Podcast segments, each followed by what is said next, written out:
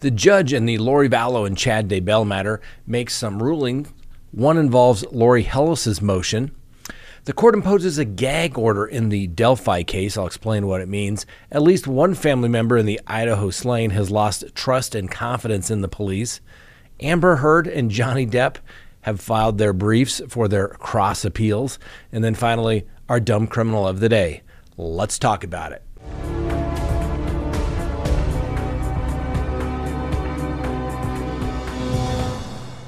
Good day. My name is Scott Reich. Welcome to Crime Talk, the true crime news channel you can come to for facts and analysis from an actual practicing criminal defense attorney. And you know the drill. Subscribe if you haven't, like if you do, hit that little bell so you receive notifications, and please leave me a comment below about what we discussed today. And remember, you can listen to us anytime on any of your favorite podcasting apps. Now, before we get started, that's right, we need to support the people that, well, support Crime Talk. And today's sponsor is crimetalksearch.com. When you go to that link, you are going to be able to sign up for a background subscription service. You are going to be able to do as many searches on people that you want to search as you want. And you can cancel at any time. So if you want to research 10 people a month or 10 people a day, you can do it. Or if you want to do it once, you that's all you need. Now remember, when you go there and you sign up, you'll be able to do a background search and you'll be able to literally wait for the report to be prepared while you're online and it will be emailed to you. The report will be. And in that report, it's going to have information regarding someone's background. You're going to have information about where they live, the property that they own. You're going to be able to see if they have a criminal history. Do they have to put themselves on one of those public registries? And oh, by the way, if you're dating somebody, yep, it's it's dating malpractice not to check somebody out with a background subscription service. And you're going to get information like, oh, I don't know, are they still married? Are they divorced? Do they have judgments against them? things that they're probably not going to bring out to you at all. So you need to check them out. Go to crimetalksearch.com. You'll be happy you did. All right, let's go ahead and open the docket for December 5th, 2022. Well, Judge Boyce has been busy in the Lori Vallow matter, and one of the orders that he issued was in regards to, well, that's right, Lori Hellis. As you may recall, Lori Hellis, who we've had on our show, um, she is writing a book. She is an attorney, and she attempted to intervene. And Judge Boyce had basically done everything he possibly could to dissuade uh, Miss Hellis from going forward to get the case unsealed, so to speak, so that the public can have access to the records.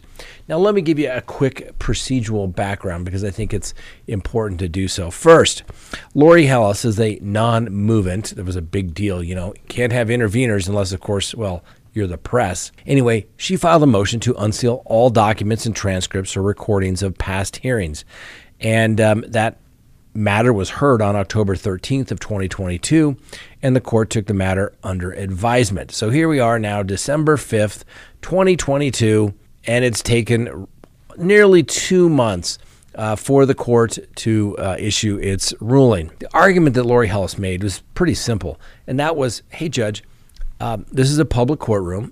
Uh, our Constitution guarantees that matters are to be done in public, and you are improperly restricting items that should be a matter of public concern. Now, initially, the judge sort of poo pooed uh, Miss Hellis in her arguments, but I think for the most part, she won. And, you know, this is the beautiful thing that people don't realize. It is the lawyer down there filing matters in the district court, the trial court levels, that really holds the government accountable. Do you think the court would have gone back and reviewed and said, you know what, I think I've made some mistakes here? I think I need to make this available to the public. Of course, they wouldn't unless somebody said you're not following the rules. They wouldn't have. I've said this once and I'll say it again. Nobody gets up in the government and says, you know what? I think we should provide more access to the public. I think we should provide more freedoms to the public. They don't do that. They love their power too much. Anyway, The court basically said, Hey, I have done everything I can in accordance with the Idaho Court Administrative Rules, specifically 32, and it gives me a lot of broad discretion on what I can seal and unseal. And basically, no appellate court is probably going to uh, say that I abused my discretion. And so the court kind of goes through its analysis here and says, um, during the October 13th, 2022 hearing, the state raised in argument an important point bearing on this decision that he's ordering today. The Idaho Court Administrative Rules makes a distinction between public records subject to procedural requirements before a court may seal a record and those records which are exempt from public disclosure without the need for a procedural hearing um, or administrative ruling. And since Hellis's motion is a request to unseal all sealed documents of record of proceedings, including but not limited to the following, and wherein Ms. Hellis asks for 98 items where she says that they should in fact be unsealed. Now the court then says, okay, you're right, Ms. Hellis does in fact have standing. And uh, it says the record is devoid, though, of any evidence Ms. Hellis has filed a public records request upon the proper custodian of records under the Idaho Code, Section 74 101, or the Idaho Code of Administrative Rules, 32J. As such, the only request properly before this court is a request to unseal records previously sealed in the Fremont County case number 22 21 1623. The court will not unseal any record circumscribed as expressly exempt from public disclosure in accordance with ICAR 32G. To do so would violate the express exemption provisions of the rule and request to do so without legal basis or foundation. Further, the court will not consider Hellis's general request to review, quote, all documents, end quote, documents, and instead limit its review to the 17 specific documents, hearings, or records Hellis listed in the motion. Accordingly, it would be improper to unseal documents unrelated to this case, and any proper request made to the appropriate cases will be directed herein. But what does the court do. And this is why you've actually got to read the documents, all right? The court goes through the some 98 documents that uh, Lori Hellis had requested. And the court, for example, says the scheduling conference on June 23 says Hellis requests that any judicial sidebars and video conferences, breakout rooms be unsealed. And it says, just as public does not come into chambers during in person hearings with judges and attorneys, nor does the public meet with counsel and their clients when they convene at counsel table. Neither will the court disseminate the same type of conversations occurring through the use of Zoom technology while in person hearings were restricted under COVID 19 protocols. There are publicly available minutes for this hearing. That request is denied. But then, for example, now the court did unseal an ex parte motion as well as the order in regards to a protection order. And the court says that this motion is now proper to unseal as the court finds that the public disclosure predominates over an interest in privacy. Now he does. Now he does. Now I could go through many, many more of these, and that's what it says. For example, the motion to oppose use and motion to preserve fingerprint samples filed under seal. This motion is proper to unseal as the court finds that the public disclosure predominates over any interest in privacy. Well, what suddenly public interest predominates predominates um, at this point? Why didn't the court go through this analysis before? It just shows the point that Lori Hellis and I have both made is that this should all have been unsealed first. And if one of the parties wanted it sealed at that time, then they should have done so. Now, there are certain things that are going to be sealed, you know, medical records, uh, mental health records, date of birth, that kind of stuff will be redacted. But for them to operate from this general rule that everything should be sealed is wrong. So, for example, objection to state's motion regarding waiver of conflict under seal. Though the Nomenclature indicates this is unsealed. The record does not reflect this pleading is sealed. Um, the court goes on. Then he notes, oh, by the way, we just happen to have a clerical error. Um, this is an order regarding objection to counsel's entry appearance and said this was filed under seal on clerical error and not under the discretion of the court. This orderly is this order is proper to unseal as the court finds that the public disclosure predominates over any interest in privacy. And it goes on and on and on. And there are many, many more of these that where the court finally said, oh, by the way, you can now have those. So when they're actually published, we will get them to you. And if there's something of significance, we will let you know. Now, the court didn't issue an order just yet as it relates to the um, motion to prevent a death qualification jury, but the prosecution's response was uh, pretty straightforward and simple. Um, and I think it's worth noting because I think the defense uh, motion is dead on arrival. The defense, despite controlling authority from the Idaho and state Supreme Court, relies on various social sciences articles and academic studies to request the court prevent death qualification of jurors. The defendant further asks the court instead implement alternatives to jury selection by selecting separate juries on the issues of guilt and punishment. The defendant cites no Idaho law for her request and indeed cannot, as they have been rejected by both courts and legislators. The defendant's proposed alternative to jury selections are not supported by the Sixth Amendment jurisprudence and contrary to Idaho law. I think the court will uh, take those words directly uh, from the state's motion uh, when it drafts its order. Uh, the defense request by in behalf of Lori Vallow, basically to get away with the do away with the death penalty, is not going to happen. I get it. You got to make the arguments. It's un, it's unconstitutional. Not happening at all. And then the uh, final uh, motion that was filed by the uh, prosecutors in this particular case for uh, Chad Daybell, as you may recall, Chad Daybell's attorney, John Prior, had basically said, hey, there are FBI interviews that have been made, they're being documented, but they haven't been turned over, and the defense is entitled to them, and the prosecution just won't turn them over at all. And then the prosecution says the state is confused by the defendant's false assertion that the state takes the position that the state do not that the states do not need to turn this information over to the defense because the FBI, not state investigators, conducted the interviews. The state has never expressed or held this position. Indeed, the state has turned over voluminous materials from the FBI, including multiple reports of interviews conducted by the FBI in relation to this case. So, see, ladies and gentlemen, that's why it is so imperative to wait. Like I said, I took John Prior's statement. You know, he's an officer of the court. You should say, well, if he's making that statement, he must have some information. So you'd like to think he's being a straight shooter. Uh, but then you got to kind of wait for the state as well and say, we've turned over everything. In fact, that's ridiculous. We've never taken that position.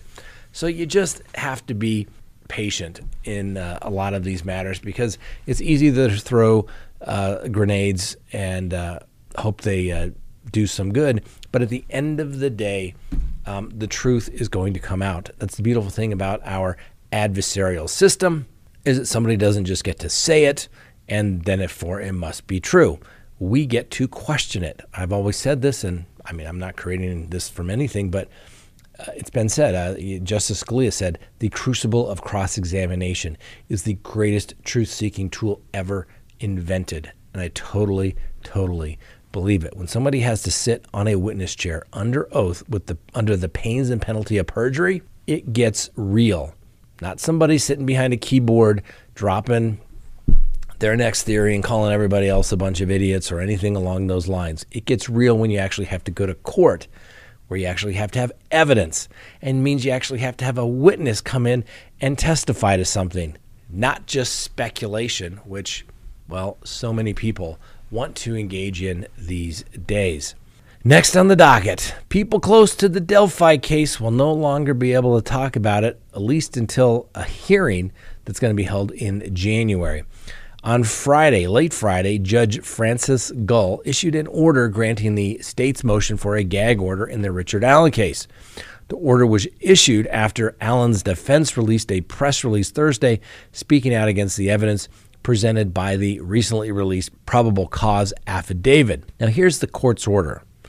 On the court's motion in response to defendant's undated press release, the court issues an order granting the state's motion for order prohibiting the parties, counsel, law enforcement officials, court personnel, coroner, and family members from disseminating information or releasing any extrajudicial statements by means of public communication in whole pending hearing, which court has just recently scheduled for January 13th of 2023 at 10 a.m. in the Carroll Circuit Court. Now, what is interesting is yes, the prosecution filed a gag order, but the court kind of did it on its own and said, yeah, I'm prohibiting everybody. We'll address the issue at a later date. Now, the state of Indiana, like most states or all states, actually have rules of professional conduct. Specifically, Rule 3.6 addresses trial publicity in its entirety, and Rule 3.8, the special responsibilities of prosecutors. Violations of the court's order are punishable by contempt of court and subject to fine and or jail. Now, the prosecutors uh, in this case previously asked for a large gauge order uh, to be filed, which would bar Allen, all of his attorneys connected in the case, um, from making any sort of extrajudicial statements. Like I said, the court moved on its own and didn't wait for a whole hearing on it, and uh, the gag order will remain in place until that January 13th hearing. And Mr. Allen's attorneys have also asked for a change of venue, citing extensive media attention and the highly publicized nature of this case as reasons to move the trial some 150 miles away in order to reduce the likelihood of obtaining a tainted jury pool. I think that one has a pretty good chance of being granted. Most chains of venues, well, they're not. And most criminal defendants will say immediately when they don't like the judge or the district attorney, they'll say, I want to change a venue. You have to be able to show you you're probably not going to get a fair and impartial jury. Hell, in this particular case, you had the judge that said they couldn't be fair and impartial. So I think that's pretty reasonable that that motion to uh, have a change of venue has a pretty high probability of being granted. Next on the docket, some of the family members in the Idaho College campus slain, well, saying they lost faith and confidence in the police. Now, Steve Goncalves, the father of University of Idaho uh, murder victim Kaylee Goncalves, said that he has lost confidence in the police investigation surrounding his daughter's death as a result of poor communication and a lack of progress, progress in the case. It leaves the victims' families desperate for answers. Now, Mr. Goncalves vowed to continue speaking out publicly and has encouraged the other victim's family to do the same in advance. Mr. Goncalves said that his daughter, Kaylee, had injuries that were significantly more brutal than the other victims, which is driving theories that she was the target of the quadruple homicide. Kaylee's family revealed her injuries over the weekend were more extensive than those suffered by Xana Kernodle, her boyfriend Ethan Chapin, or even Maddie Mogen, who was in the bed when they were murdered um, on November 13th, when they were in the same bed on November 13th. Now, the family is growing increasingly frustrated with the bungled police investigation into their daughter's murder, which has so far produced no real leads or suspects. The family is turning to a private investigator to help them try to find out some answers. I'm not sure what private investigator will be able to do that the police haven't already done, but you never know. They're going to go back and uh, look at everything. It could help. Now, Kaylee's father said uh, that he was horrified to learn that some of the detectives on the murder unit within the Moscow Police Department were in only their mid 20s. He says they're very inexperienced and um, he doesn't want anyone making mistakes on his child's case. He previously said that Kaylee's injuries were worse than the other kids, but he didn't go into detail. Now, he fumed over the weekend that detectives are allowing the case to go cold, and that while they may not appreciate his continued interaction with the media, it's necessary to find his daughter's killer. He also revealed during an interview this weekend that the police have asked him not to specify whether he believes his daughter was the intended target.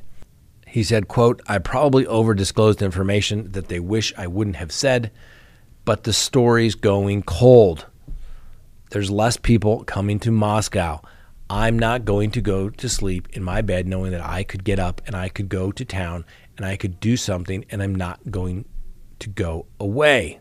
He says he hates to be the pain, but as father, he can't sleep thinking I could be doing something. Now, for those who aren't familiar, um, Kaylee uh, Madison, their roommate Xana Kernodle, and her boyfriend Ethan Chapin were stabbed to death on November 13th, likely where they were sleeping. Kaylee and Madison were sleeping on the third floor, and Xana and Ethan were on the second floor.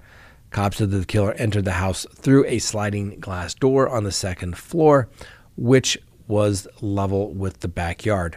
Now, two of the roommates in the house uh, were there but were unharmed and were unaware that the attack even occurred. They were sleeping down on the first floor. Cops have said uh, some of the victims had defensive wounds, but who or how many remain unclear. And uh, Mr. Goncalves uh, said Saturday that um, Kaylee and Madison appeared to have died in different ways. He said, quote, I'll cut to the chase.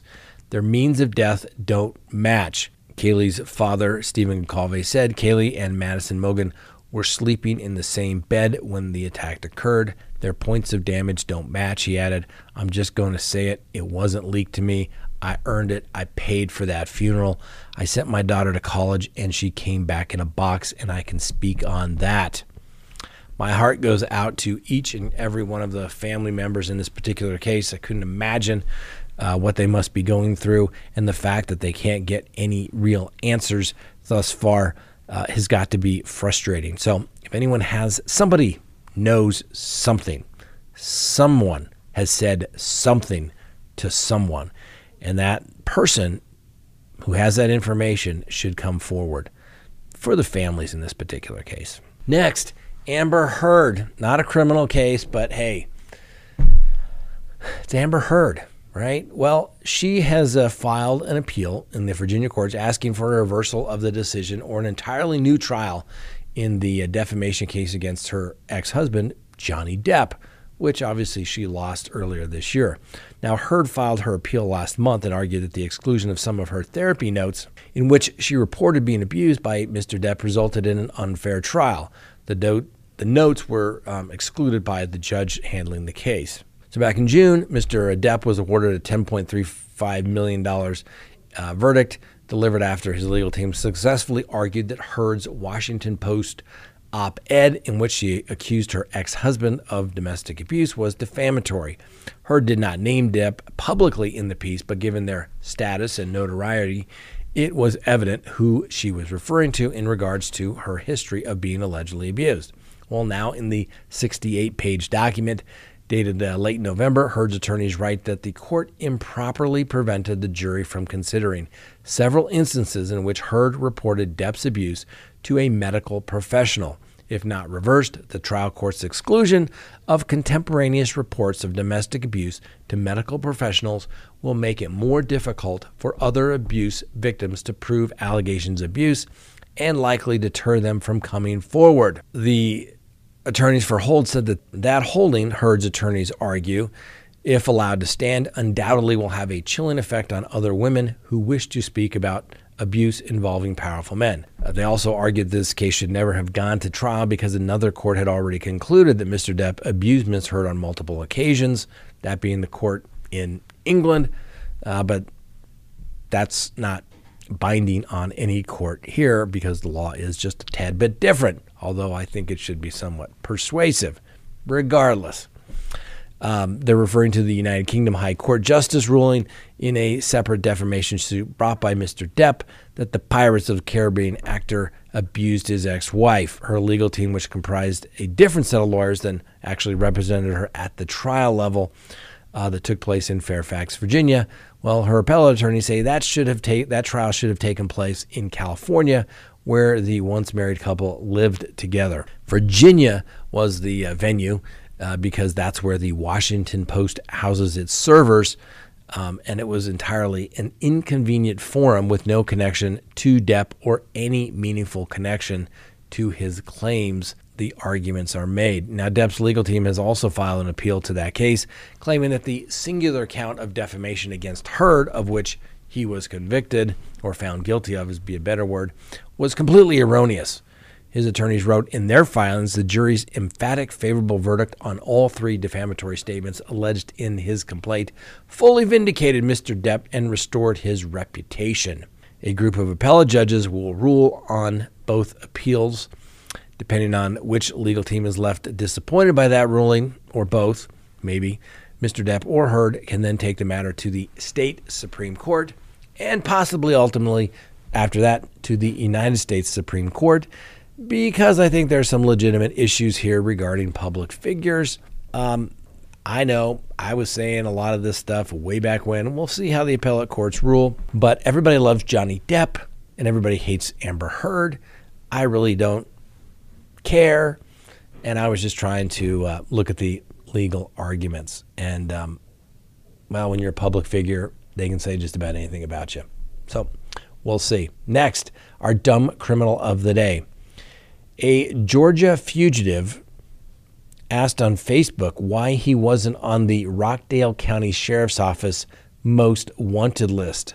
Not a good question to ask, especially if you have warrants. After the Sheriff's Office posted its most wanted list for November, this rocket scientist, Christopher Spalding, commented, How about me? The department replied on Thursday, You are correct. You have two warrants. We're on the way.